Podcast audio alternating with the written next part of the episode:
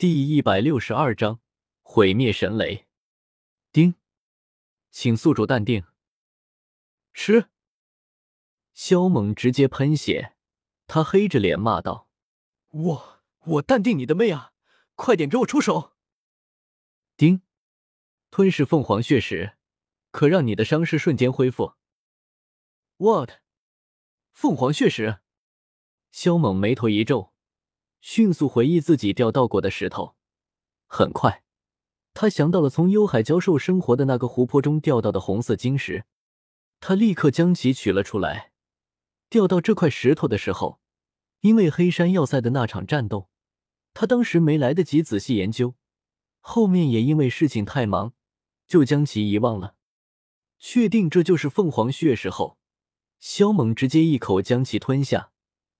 然而，凤凰血石竟然是入口即化，化作一股精纯的能量，瞬间流遍他的四肢百骸。下一秒，惊人的事情发生了。他的精气神外加身上的伤势，都在那么一瞬间彻底恢复了过来，像是变把戏一样，太不真实了。速度之快，令得萧猛震撼不已。我去，这凤凰血石在恢复伤势上，居然比超级版的九重丹还要惊人！感受体内那充沛的真元神息与魂力，萧猛心头震动不已。就在这时。一道龙吟声让他立刻回神。此时，血色巨龙已经冲破了太初元火的封锁，直接冲了下来，凶神恶煞，张着大口要将萧猛给一口咬死。孽畜，你太不自量力了！萧猛冷哼一声，毫不犹豫的施展出吞天魔功，将身躯残破的血色巨龙给吞了。吞下去时虽然有点疼。但是将其炼化后，却能增加他的实力，所以不吞白不吞。然而，萧猛刚将血色巨龙吞下，天威顿时暴涨，差点把他给吓死。劫云中的雷电竟然渐渐的化作了血色雷海，这他妈的还能不能好好的玩耍了？萧猛感觉自己的小心肝都要爆炸了，他快速将太初元火招回来。加快神府中那条血色巨龙的死亡速度。丁，快去继续挑衅天劫！系统，你他妈的是认真的吗？萧猛快要疯了，都这样了还要他去挑衅？难不成要这天劫将斗气大陆都给毁掉？关键是这坑爹的系统，先前把他坑的不轻，心里都有了阴影，让他去挑衅天劫。结果到头来却要他自己扛，最后差点把命都给拼没了。丁，快点去挑衅！尼玛！萧猛虽然不知道系统想要干什么，但他最终还是硬着头皮飞身上去。然而看到那片血色的雷海，他忍不住缩了缩脖子。要是有得选择，他宁愿下地狱十八层，也不愿意面对如此恐怖的雷劫。简直是要他的老命啊！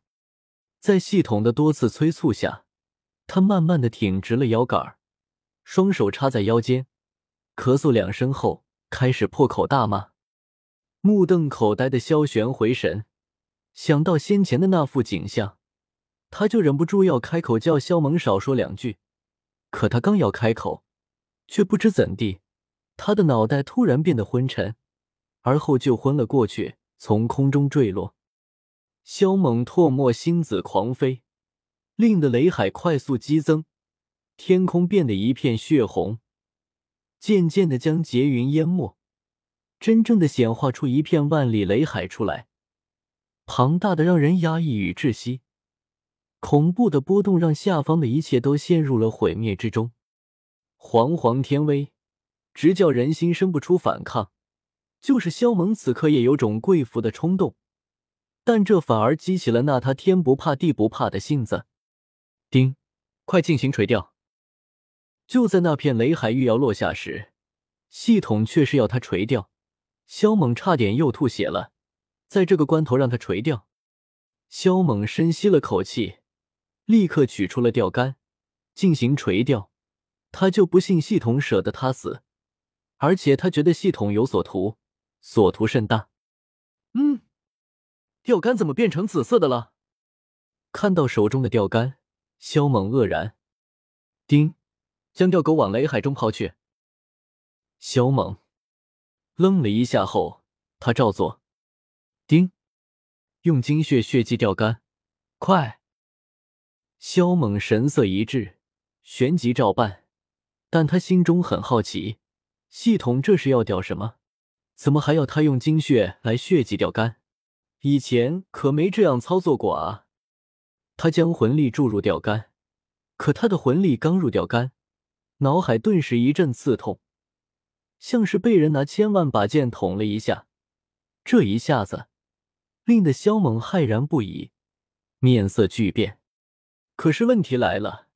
他无法将魂力注入钓竿中，那么他如何知道钓钩是否钓到东西？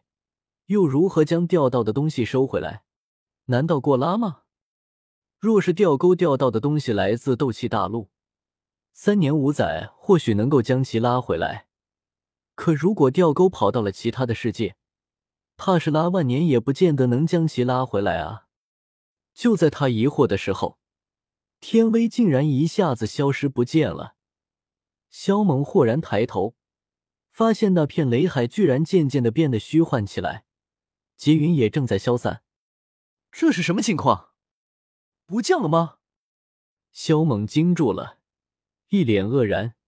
刚刚还气势凶猛的雷劫，居然就这么消失了。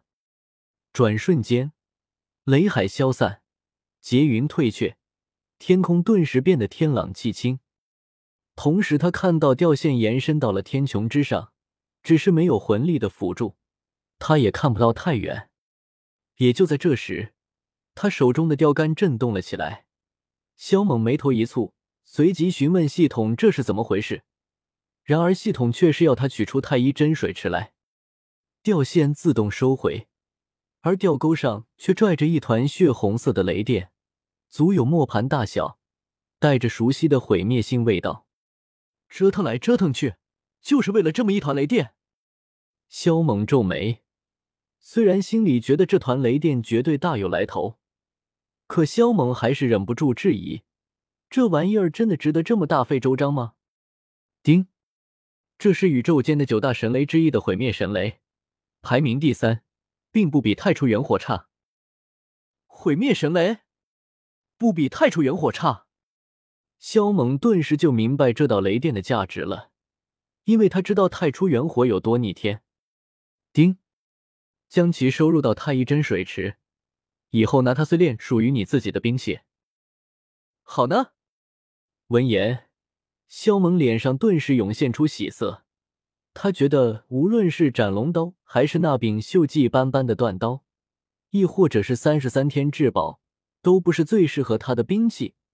所以他现在要好好考虑一下什么兵器最适合自己，而且他也有信心弄出一件惊天动地的神兵来，因为他手里有惊人的炼器材料，而且还不止一种。收起毁灭神雷后，萧猛便抱着萧玄离去。他渡劫之地离黑角域非常远，应该不会有人知道，而且就算知道，也不可能知道渡劫的人是他。萧猛的修为已然今非昔比，所以他只花了四五天的时间就回到了圣山。他将被系统搞晕的萧玄放在菩提古树下，两三天后方才苏醒。看到安然无恙的萧猛，萧玄如同见了鬼一般，久久无法言语。回神后，他接二连三的问了好几个问题，萧猛选择性的回答了几个。先祖。你继续在这里修炼，我先回一趟萧家。交谈一番后，萧猛打算借助萧晨开辟出来的虫洞，先回一趟萧家。好，你先回去吧，我会尽快铸造出肉身来，与你们一道守护萧家。”萧玄说道。萧猛点了点头，便转身离去。通过空间虫洞，他只花了不到二十分钟的时间，便出现在了萧家的后山。刚一回来，幽帝当先感应到他的气息，嬉闹几句后，萧猛便问道：“对了，幽帝，吴坦诚最近有没有发生什么不好的事情？”没有，这些日子乌坦城都很平静。”幽帝说道。说话间，萧猛跟幽帝已经来到了太幽界。萧猛一进入太幽界，神情猛然一震。他只是呼吸了一下太幽界里面的神力，神符里面的神息竟然有所增长，变得很雀跃。此刻，他终于明白为何系统会强烈建议他把太史术种在自己的体内了。这对他的修行有着难以想象的好处，但他并不后悔将太史术种植在这里。毕竟他以后也可以来这里修炼，不是？而现今的太幽界比整个乌坦城还要大，其世界金币就是斗皇强者也无法破开，里面的神力也很浓郁。萧猛打量一番后，随即来到古元的妹妹沉睡的那口水晶棺材面前。他现在已经有了一个办法可以令其苏醒，那就是以菩提心将女子的心脏换掉。他这次返回萧家。其目的之一便是准备将女子带去圣山，让菩提树救她。与此同时，他还得带些神土过去。菩提树为了凝聚出菩提花给他参悟，损耗了不少本源，而这些神土对菩提古树的恢复又有很大的作用。萧猛顿了一下后，就带着幽帝离开了太幽界。装泥土这种事情，让斗技阁那两个免费劳动力来干就行了。萧鼎和萧丽一见到他，总要惊叹几句。萧猛与他们腻歪几句后，便问了问加玛帝国和其他地方县目前是个什么状况。结果却听到又有屠城的事情发生。听闻这件事后，萧猛懊恼不已，非常后悔没早点提醒苏谦他们，连带着天蛇帝国和其他小国家的百姓一起转移。这个杂碎，真是该死！老子迟早要你神魂俱灭！萧猛脸色铁青，杀意盎然。感受到萧猛身上的杀意，萧鼎和萧丽皆是心头一阵发寒。而他们也是第一次见到萧猛发怒，他们很难想象，向来都是大大咧咧、吊儿郎当的萧猛，身上竟会散发出如此可怕的杀意。得知苏谦他们已经将其他国家的人口也转入了黑角域后，萧猛也算是松了口气，随后他去跟萧晨打了一声招呼，便离开后山去看看自己的老爹，顺带去乌坦城走走。现在的乌坦城已经大变样了，整座城池都被重新规划了一遍，城池也扩大了好几倍。现在的乌坦城比石墨城还要大，还要繁华，街道上来往的人非常多，密密麻麻的一大片。萧猛感叹一番后，就去城外看了一眼，总体感觉还不错。虽然每家每户分到的土地很少，但是这些土地都是被改善过的，农作物的产量极高，足够解决每家每户的温饱，而且治安也很好。肖战组建了巡逻的队伍，每天都会来回巡逻一两遍，没人敢闹事。天快黑的时候。肖猛就返回肖家，与肖战他们吃了一顿饭，他就带上泥土，扛上水晶棺材去了圣山。第二天早晨的时候才返回来，紧接着他又去了迦南学院。现在虎钳他们依旧很忙碌，因为学院做了决定，要开辟出更多的荒地出来，然后直接将这些百姓安顿在黑角域，同时。虎钳还组织大量的人手建城，这样方便管理。至于黑域大平原的那座城墙，现目前还没修建成功。他刚回到药园不久，苏谦就闻讯赶来了，上来就是一顿臭骂与抱怨，问他这几个月都死到哪里去了。面对这种情况，肖猛直接不语。等苏老头抱怨完后，他才开始说话：“苏老头儿，人口都转移完了。”你抱怨有个屁用啊！肖猛忍不住吐槽道：“你，苏老头差点气昏死过去。他们辛苦劳累了那么一些日子，连抱怨一句都不可以吗？那接下来管理的事情呢？你也打算不管？”苏老头气得吹胡子瞪眼。小猛遇到这样的滚刀肉，苏谦倍感无力。想杀人的心都有了。我说苏大长老，你笨不笨啊？等城池修建完后，就把管理的任务交给内院的那些精英弟子，不就行了吗？到时候管理的好就赏，管理不好就往死里罚。那个时候还用得着你瞎操心吗？萧猛白眼道。闻言，大长老眼前一亮，这倒不失为一个好办法。有赏有罚，那些学员肯定会想尽办法去管理好一座城池，而且这还是对学员的一种锻炼。关键是能成为学院精英学员的人，脑袋瓜子都好使得很。接下来，两人就那些百姓的事情谈了一个多时辰。苏谦忧心的事情都被萧猛三言两语就给解决了。对了，一个多月前，你弟弟萧炎和药尊者来了一趟学院，不过没几天他们又走了。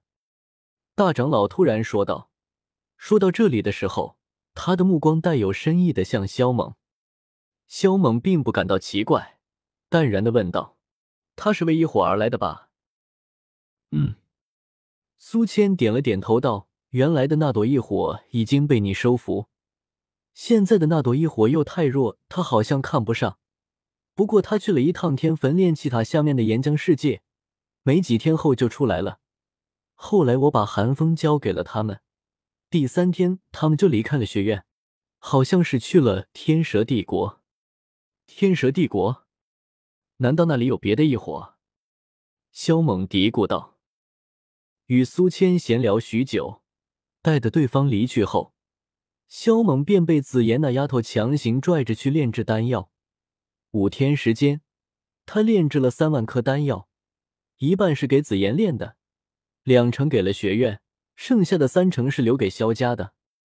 第六天，他开始炼制七品丹药，而这对他来说是毫无悬念的事情。然而，七品丹药的诞生会有丹雷出现。这丹雷一现，顿时引起了整个黑角域的轰动。至今，黑角域还没出现过一位七品丹师呢，现在却是出现了。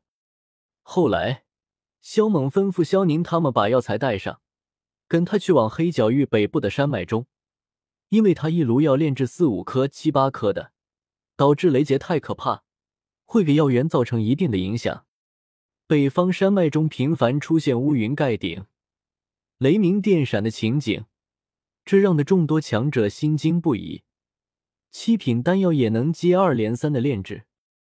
十多天过去，黑角域的人已经麻木了，只感觉脑袋瓜子有些不够用。而苏谦他们对萧猛的免疫力已经达到了一定的程度。刚开始的那两天，他们还为之惊骇，感到不可思议。但过了几天后，他们也就不把这当回事了。反而觉得很正常。半个月后，肖猛结束了炼丹。这一次，他炼制了一千多颗七品丹药。不过，他并没有把这些丹药留下独自使用，三分之一给了紫妍，三分之一给了学院，剩下的三分之一，他拿了几十颗，其余的全部分给了黑角域的那些强者。这样一来，可把黑角域的那些势力给高兴坏了。一个个激动的小心肝都快要跳了出来，对萧猛很是感激。萧猛回了一趟萧家，把那几十颗七品丹药都给了冰皇，有天眼圣经和诸多丹药相助，现今的冰皇已是八星斗皇了，离突破九星那也只是一线之隔而已。因为系统说过，冰皇的寒冰天赋尚可，值得培养，再加上这老家伙对他也很忠诚。所以，对冰皇的事情，萧猛还是比较上心的。没过几天，萧猛凑足了一些药材，他又开炉炼制了两百多颗七品丹药和五千多颗六品丹药。而后，他便带着天火尊者前往蛇人族。